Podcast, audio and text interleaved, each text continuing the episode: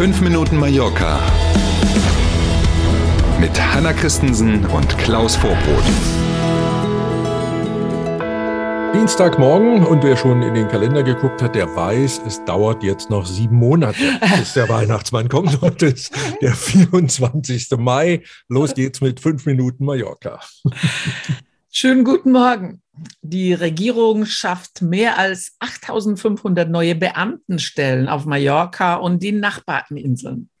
Sofort würde in Deutschland der Bund der Steuerzahler kommen und sagen, seid ihr wahnsinnig Ja, mit den genau. Rückstellungen für Hab die Altersvorsorge und, und, und. Das ist hier noch ausgeblieben. Das kann aber daran liegen, dass es diese Information ja auch erst seit gestern gibt. Der öffentliche Dienst soll stabilisiert werden, so die offizielle Begründung. Das hat jedenfalls der Regierungssprecher gestern bei der entsprechenden Pressekonferenz so wissen lassen.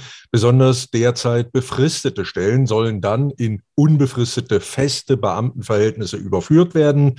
Man muss dann auch die sonst übliche Prüfung, die so am Anfang einer Beamtenkarriere steht, eben nicht mehr machen, sondern es gibt dann so ein Auswahlverfahren. Da spielen dann Kriterien, wie lange habe ich schon eine befristete Stelle, was verdiene ich hier eigentlich, was mache Genau. ich, wie viele Leute fehlen in dem Bereich, wo ich arbeite und so. Um sowas geht's dann. Also ganz konkret reden wir über Lehrerinnen und Lehrer zum Beispiel. Wir reden über Stellen in der Verwaltung vom Gesundheitswesen und über die öffentliche Verwaltung. Und natürlich sagt die Regierung, dass es einen Großteil dieser Beamtenstellen zusätzlich geben muss, um den Service für uns, die Menschen, die von den Beamten ja betreut werden, um es mal ganz höflich zu sagen, ähm, um diesen Service zu verbessern. Also ich verstehe so, dass es die Stellen de facto schon gibt, eben. Es geht also um die sogenannten Interinos, die befristeten Stellen, die jetzt praktisch umgeschrieben werden in unbefristete. Ja, ne, spannende Frage wieder. Äh, wer soll das bezahlen, wie man im Rheinland zum Karneval singen würde? Ne? Ähm, gucken wir mal, aber offensichtlich ist das Geld ja da oder wird jetzt im Haushalt dann eben freigeschaufelt dafür. Ähm, ach, über 8500 ist für so eine Region wie die Balearen tatsächlich schon ein großer Schluck aus der Pulle, so mal zwischendurch. Ne? Genau. Und es war fast wie eine Meisterfeier. Ausnahmezustand in Palma nach dem Sieg von RCD Mallorca, denn die Mannschaft bleibt in der ersten Liga. Yay! Genau, also was gefeiert wurde, war, dass der Abstieg verhindert wurde. Genau. Mit dem 2 zu 0 in Pamplona war dann am Sonntagabend tatsächlich der Klassenerhalt gesichert. Und nach dem Spiel gab es zuerst eine Autokurse durch die Stadt. Ich habe erst gedacht, "Hä, eine Hochzeit Sonntagabend um die Zeit kann doch nicht sein. Ich hatte natürlich wieder keinen Fußball mitbekommen.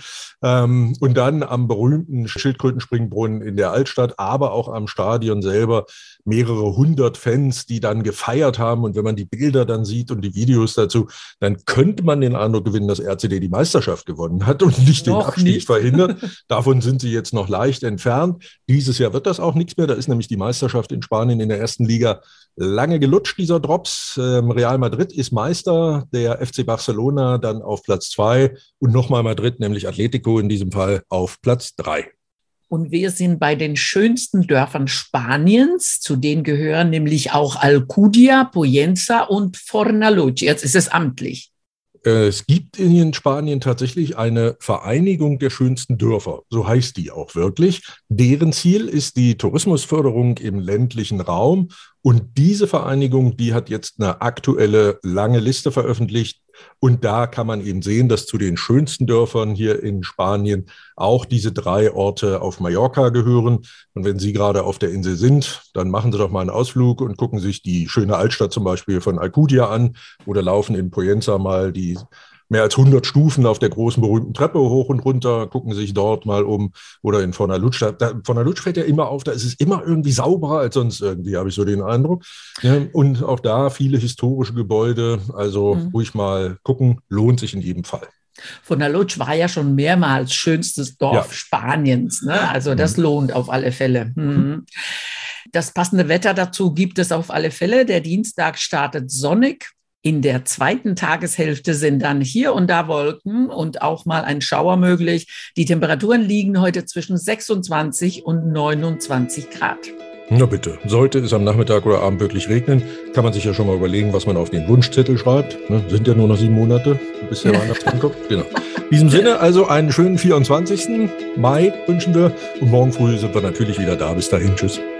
Kommen Sie gut in den Dienstag. Bis morgen um sieben. Tschüss.